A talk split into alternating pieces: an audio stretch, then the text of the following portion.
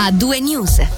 Una potenziale presenza di amianto nel cantiere del secondo tunnel stradale del San Gottardo lo hanno scoperto gli operai attivi sul cantiere. L'Ufficio federale delle strade ha già predisposto delle misure per proteggere i lavoratori e la popolazione. Per far fronte alla situazione sono state disposte delle misure tecniche e organizzative.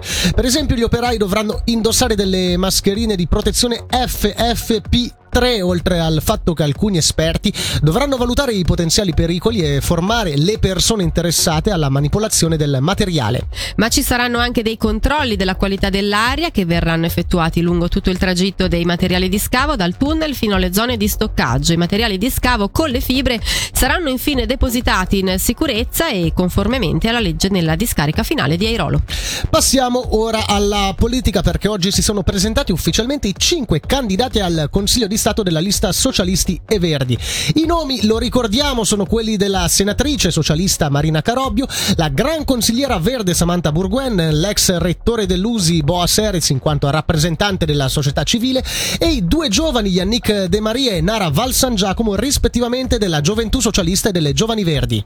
Una lista che è una novità per vari motivi, prima di tutto perché è la prima volta che Verdi e Socialisti uniscono le forze a livello cantonale. Inoltre è anche la prima volta che si vede un eh, candidato, un rappresentante della società civile. Poi, oltre a una maggioranza femminile, c'è un'importante componente giovanile. Attorno alle 18.30 noi vi faremo sentire le voci di questi cinque candidati su eh, varie tematiche di interesse. Passiamo ora alla difesa delle pensioni perché RDP, la rete appunto per eh, la difesa, torna a farsi sentire lanciando un'azione di protesta mercoledì 14 dicembre in piazza Governo a Bellinzona.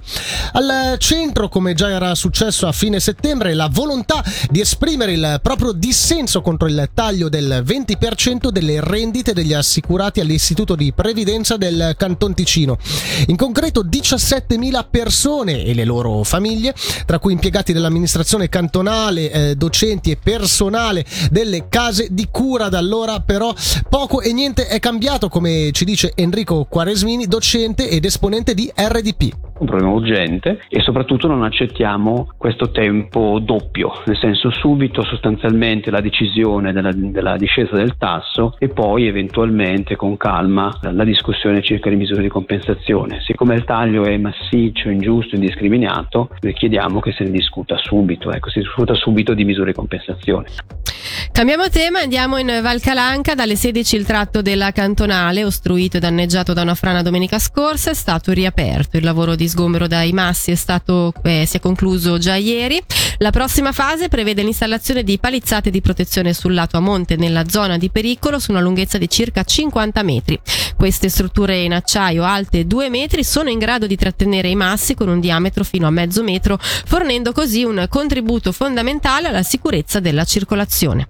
Andiamo ora a Mendrisio dove questa domenica 11 dicembre ci sarà la prima edizione di Antiquariato e Specialità, un mercatino di Natale lungo tutto il borgo con un centinaio di espositori dalle ore 10 alle 16 che vedrà la fusione dello storico evento dell'antiquariato con uno dedicato alle specialità locali. Sentiamo Tomini Joschka dell'associazione Vivaio sarebbe la 37esima dell'antiquariato, ma la prima edizione assieme alle specialità. Specialità che ci sono sia gastronomiche che invece anche artigianali, ognuno porta il prodotto suo che sarebbe la, la propria specialità. Siamo un centinaio di espositori nel magnifico borgo nella zona pedonale, tutta la, la zona pedonale diciamo quasi un chilometro di percorso, oltretutto ci saranno anche poi bar, ristoranti e negozi che rimarranno aperti per l'occasione. Come dicevo, è la 37esima dell'antiquariato che arriva sempre gente non solo dal Ticino ma anche oltre confine, anche espositori dalla Svizzera interna, Svizzera francese, però con l'occasione natalizia l'abbiamo fatto proprio arricchendo con eh, prodotti per tutti, anche per fare i regali, oltre al richiamo de- dell'arte dell'antiquariato che anche quello se qualcuno vuole fare un regalo più particolare, più ricercato, senz'altro da noi può trovarlo, ecco. Sarà una giornata festosa siete tutti benvenuti. E parliamo anche di un altro evento molto apprezzato dalla popolazione. Torna infatti la rassegna Presepi Vira nel villaggio di Vira Gambarogno da domenica 11 dicembre fino al 6 gennaio. Oltre ai numerosi presepi da ammirare, i visitatori potranno approfittare di un ricco programma con eventi collaterali dal mercato enogastronomico ai concerti, passando per vari film e la tombola. Dall'attualità regionale per il momento è tutto. Ora Kanye West, Chris Martin, Homecoming.